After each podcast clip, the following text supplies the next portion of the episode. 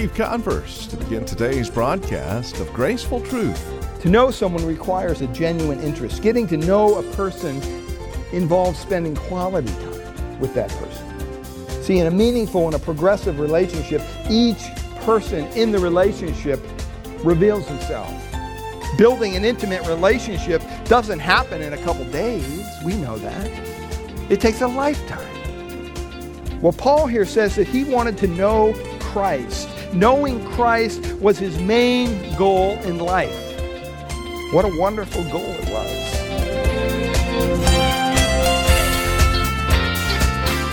Welcome to Graceful Truth, the weekly radio program originating from the pulpit teaching ministry of Grace Bible Church, located here in Redwood City, revealing God's grace through God's truth.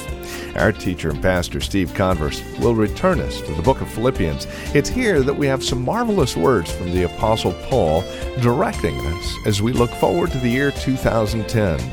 With the year 2009 behind us now, it is with a bit more hope that I think many of us look forward to the new year, looking for change, looking for a better year than last year. And again, it is with that thought in mind that we turn our hearts and our minds towards Philippians here and the words of the Apostle Paul, bringing about some real hope found only in the relationship with Christ. With this edition of Graceful Truth, once again, here's Pastor Steve Converse. Today we're going to continue to look at the Apostle Paul in Philippians chapter 3, and we're looking at new beginnings. And here is a man who penned a majority of the New Testament, but he wasn't always a spiritual man. He wasn't always a godly man. He was a religious man. And he even killed, in the name of his religion, Christians. And we have a testimony here in the book of Philippians of God's wonderful grace to who once was known Saul, now named Paul the Apostle. And we looked last week, just way review those of you who weren't here, Paul's past glory. We looked at what he once had in Philippians chapter 3 verse 1. He says in 3 4, though I also might have confidence in the flesh, if anyone else thinks he may have confidence in the flesh, I more so. And he unveiled for us what was his past glory. We looked at what he once lifted up or hailed at his status as a pure Jew because the Bible says there in Philippians 3 that he was not only a Jew by religion, circumcised the eighth day, but he was also a Jew by race because he was out of the stock of Israel, tribe of Benjamin. It even said a Hebrew of Hebrews. And he made a national, a tribal, and a parental claim to his Judaism. And we also saw his stature as a practicing Jew in verses 5 to 6. He was a fundamentalist Jew. He says, as touching the law, he was a Pharisee above all others. Paul had also been a fanatical Jew because we see there that it says, concerning zeal, what did he do? He persecuted the church. In the name of his religion, he was persecuting the church of the Lord Jesus Christ, thinking that he was doing the right thing. And he had also been a fastidious Jew because when it said came, when it came to the law, touching the righteousness which is of the law, he said that he found he was found blameless. And we talked about how that didn't mean sinless, but it meant blameless. No one was able to blame, point their finger at Paul and say, hey, you're a hypocrite in this area of the law. That wasn't true. He once thought himself as chief of the saints, but when he encountered the Lord Jesus Christ on the road to Damascus, he realized that he was not chief of the saints at all, but he was the chief of sinners. Through God, he realized that he was the chief of sinners. See, that's what happens when someone encounters the Lord Jesus Christ with their life. It just shows them their own sinfulness, their own inability to save themselves. And we also looked at Paul's present gains, what he discounted. He wrote off all his human religion. In verse 7, it says, What things were gained to me, those things I counted loss for Christ. He gladly put aside his human religion for Christ. A lot of us have been saved out of a church, maybe we grew up in or whatever, and we never heard the gospel. It was all just about religion. See, the difference between Christianity and religion is, is religion is, is trying to do works to reach a holy God. That's what religion is. That's what all man made religions are. They have an agenda, they have do's and don'ts, they have all these things that hopefully, if you live by their religion, somehow you're going to improve your standing before a holy God. And that's just not true. Whereas Christianity, it's not about your religion, it's about your what? It's about your relationship. It's about who you are in Christ. The difference between religion and Christianity is a simple matter of words. You can represent any world religion by a simple two letter word do, D O. It's what you do that matters in any religion of the world. People are religious, it's all about what they do, how they perform. But when it comes to Christianity, when it comes to Christ, it's not a matter of what you do, it's a matter of what was done, D O N E, for you on Calvary. Big difference. Well, he wrote off all his human religion. He also wrote off all his human resources in verse 8. He said, I count all things but loss for the excellence of the knowledge of Christ Jesus my Lord, for whom I have suffered the loss of all things, and do count them but rubbish, that I may win Christ. And in chapter 1, verse 21, he says, For me to live is Christ and to die is gain. See, Paul had the proper perspective when it came to living. And he was glad that he got a do over with all the stuff in his past, all the stuff in his present. He put all that aside for the simple fact of knowing Christ. We also looked at what he desired. He desired salvational truth. And we talked about two kinds of truth. We mentioned two kinds of truth salvational truth and sanctifying truth. We're going to get into sanctifying truth today. But last week we looked at salvational truth. And that's what he discovered there in verse 9, we discovered it says, and be found in him. See, that's salvational truth. That's a position that we can enjoy as Christians, beloved. As we start this new year afresh, I pray that you are in Him, that you are found in Him, because salvation is mainly and largely a matter of one's position. The unsaved man is without Christ, he's without God, he's without hope. The saved man is found in him. And I, I, pray that this morning you find yourself in Christ, that you are in him. In Ephesians chapter 2, verse 12, it says this that at that time you were without Christ, being aliens from the commonwealth of Israel and strangers from the covenants of the promise, having no hope and without God in the world. That describes the unbeliever. That describes someone who is outside of Christ, that is outside of that position.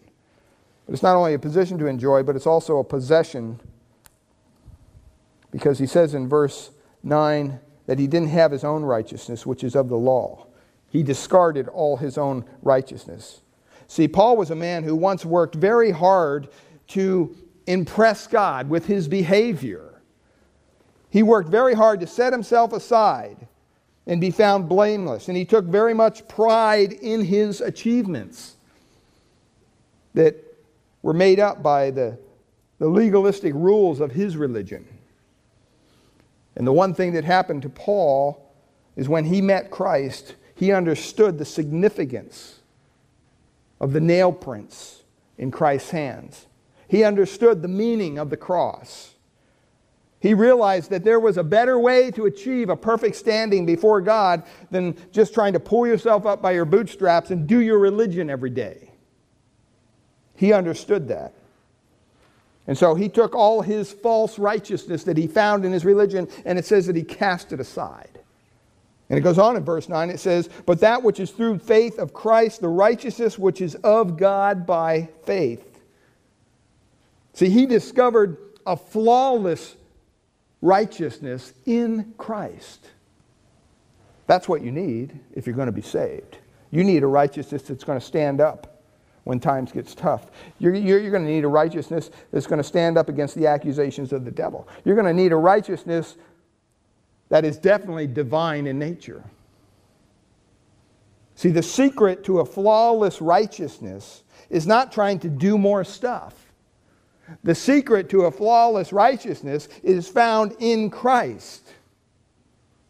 That's where we find our righteousness. Because you have to understand, we just celebrated Christmas. And you have to understand, from the moment he drew, the Lord Jesus drew his first breath as a baby. From that moment all the way until his last breath when he says, Father, into your hands I commit my spirit. 30 some years he lived on this earth. And he did always those things that pleased the Father. Always. Meaning he never sinned, he never sinned. He was perfect. He did everything perfectly. He fully fulfilled God's purpose for him. When Paul realized that, he had to look to Christ to find a flawless righteousness because he realized that his righteousness was flawed. Today, we want to look at, continue in our study here in Philippians 3, and we want to look at sanctifying truth. In verses 10 through the end there of uh, verse 14, I want to read that for us. Philippians chapter 3, beginning in verse, I'll start in verse 7.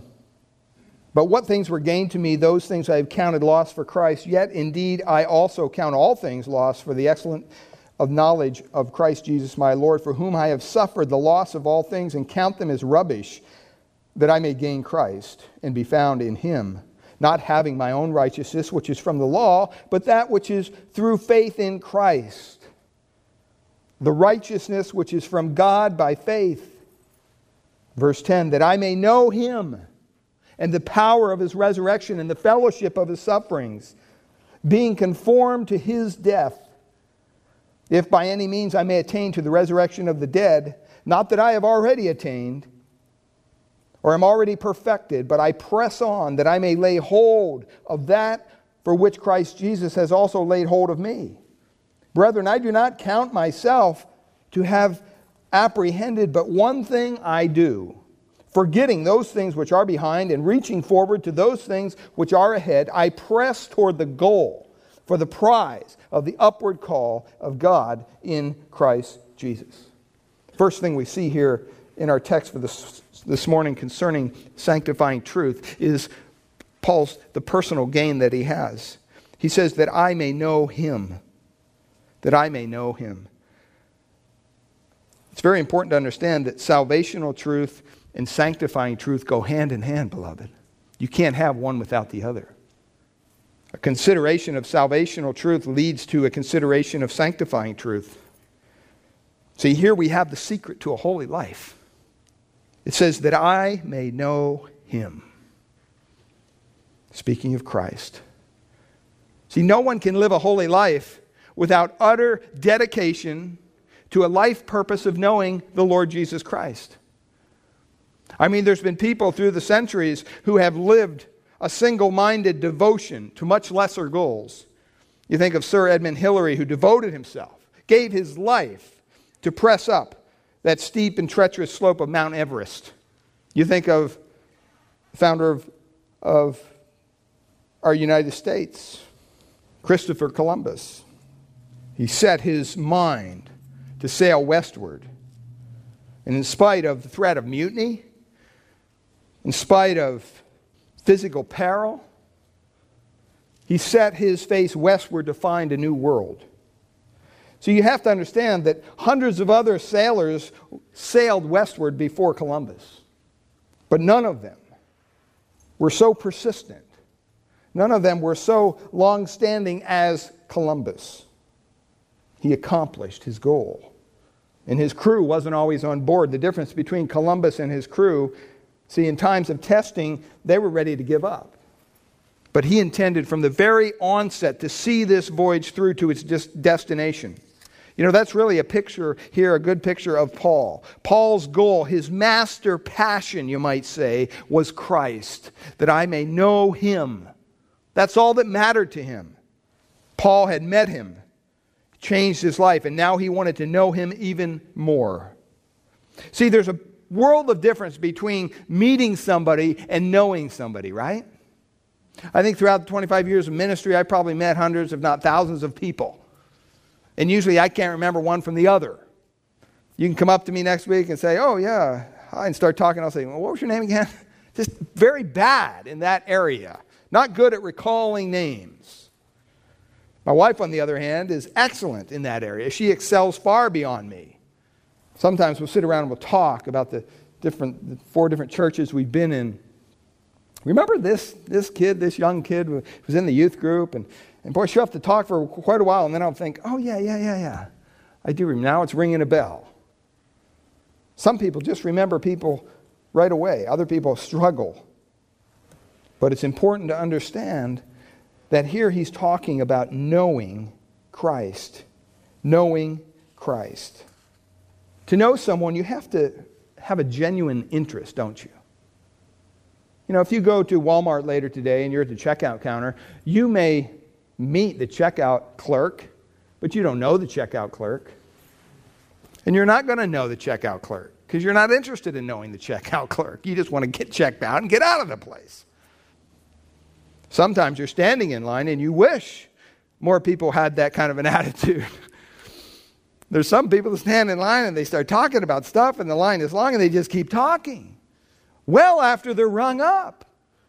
It's kind of like you push forward in the line, you're kind of pushing them. Okay, you're done. Let me go, you know. To know someone requires a genuine interest. Getting to know a person involves spending quality time with that person. See, in a meaningful and a progressive relationship, each person in the relationship reveals himself. They reveal their dislikes, their likes, their hopes, their fears, their ambitions, maybe a little bit about their history, their thoughts, their feelings. Building an intimate relationship doesn't happen in a couple days. We know that. It takes a lifetime. It's a lifetime of association, and it's a commitment to that association. Well, Paul here says that he wanted to know Christ. Knowing Christ was his main goal in life. What a wonderful goal it was. Paul wanted to know the one who created the stars, the one who controls the universe. He wanted to know the one who knows all there is to know about space technology and nuclear physics and biochemistry and electronics. He wanted to know the one who's lived down here, who experienced life to the full, who tasted of life's joys and tasted of life's sorrows, has seen life's possibilities and pains. He wanted to know the one who fully understands, who fully loves, who fully cares, who fully encourages and forgives. Paul wanted to know the one who is good, who is patient, kind, graceful, loving, helpful. In John 17, 3, you can turn over there if you want. I just want you to look at this verse with me for a second because this tells us what it means to know Christ. John 17, 3 says, And this is eternal life, John pens, that we may know you, the only true God, and Jesus Christ, whom you have sent. You know what ter- eternal life is? It's knowing God through the Lord Jesus Christ. Surely there could be no greater goal for us to pursue this next year in 2010. No greater joy in all eternity than to know Christ in a more intimate and a deeper level. But you know what, beloved? To know Him, we have to what? We have to spend time with Him. We have to listen to Him. We have to respond to Him. We have to talk to Him. And as we do, I promise you, our love for Him will grow. And we'll begin to be like Him. We'll even begin to think like Him. We'll be, even begin to act like He acted. And possibly even say what He said. And then at last, that day will break. And the shadows will flee away. And the Bible says that one day, one day, beloved, we will see him face to face.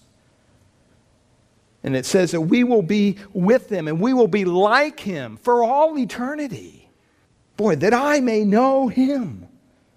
In considering that statement of Paul's consuming ambition, you know what? We tend to emphasize two words know and him. I want to encourage you that you emphasize a third word that I. Make it your personal goal in 2010 that I may know him. May Paul's goal be my goal in 2010. Not only a personal gain, but we see a progressive gain. He says in verses 10 in verse 10 there, in the power of his resurrection, the fellowship of his sufferings, being made conformed unto his death. See, in life, when you come to know Christ, just as in the Bible, when people came to know Christ, when they encountered Christ, there was a change. There was a result. There was something that, that changed because they knew God through Christ. Well, Paul unpacks that for us here in verse 10. When you know Christ, you will know something of Christ's resurrection power. Trust me.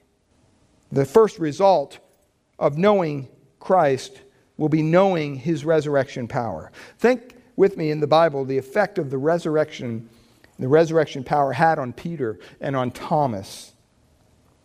Remember when, before Jesus went to Gethsemane, Simon Peter, remember the little interaction they had? In his self confidence, even in his pride, when he assured the Lord that no matter how many other people, Lord, default, no, how, no, no matter how many other people turn aside, no, no matter how many other people deny you, Lord, I never will. That's what his words were. Very bold statement to make. And that boastful pride suffered a speedy fall when Peter, by simply warming his hands around a fire with a, a simple little maid servant, was challenged. And the Bible says that he failed the test. He denied Christ, not just once, but three times. And the Bible says that he was crushed and he was overwhelmed by his denial of Christ. And you can only imagine what's going through Peter's mind. And when the Lord looked at him for the last time, he saw Peter's haunting soul. And the Bible says that Peter went out and wept bitterly. Doesn't say where he went. Some commentators say maybe he went to Gethsemane. But something happened in Peter's life as he drew away. And I think the risen Lord met him, obviously. We don't know what happened. Holy Spirit didn't reveal that through his word. But we see later in a scene by the lakeside, every detail is significant in John 21 talks about the coals of the fire, the Lord's use of the old name Simon. He, he used to be called Simon, he renamed him Peter. And then he asked him a threefold question, which recalled Peter's failure to the Lord. And Jesus asked, and he said, Simon, son of Jonas, do you love me? Remember that? And with that question, the Lord rekindled Peter's fervor. And then Jesus gave him some instructions feed my sheep, follow me. And with those commands, the Lord reshaped Peter's future. Peter never forgot that scene by the lakeside. He recalled it. 2 Peter 1.14, John 21, 18 to 19. He, he, he recalled it instantly because that occasion gave him the power, the resurrection power to face martyrdom. The source of Peter's power was Christ's resurrection. He had a confident assurance that Jesus was really who he said he was and that he was truly alive. Stop and think with me about Thomas. Before he saw the risen Christ, he was plunged into depression over the death of his Savior. He was so depressed, the Bible says that he wasn't even meeting with the other disciples. They were in the upper room, and Thomas wasn't even there when the Lord showed up. I don't know if depression has ever touched your life, but it's probably touched most of our lives. And we've all maybe been at that point in life where, you know what? The morning dawns and the light comes through the, the shades, and we just want to put the pillow over our head and go back to sleep. We don't want to face another day. We lose our focus. We lose our drive. We lose our confidence that God is at work. Depression is a real thing, beloved. And it touched the life of Thomas as it touches many of our lives at times.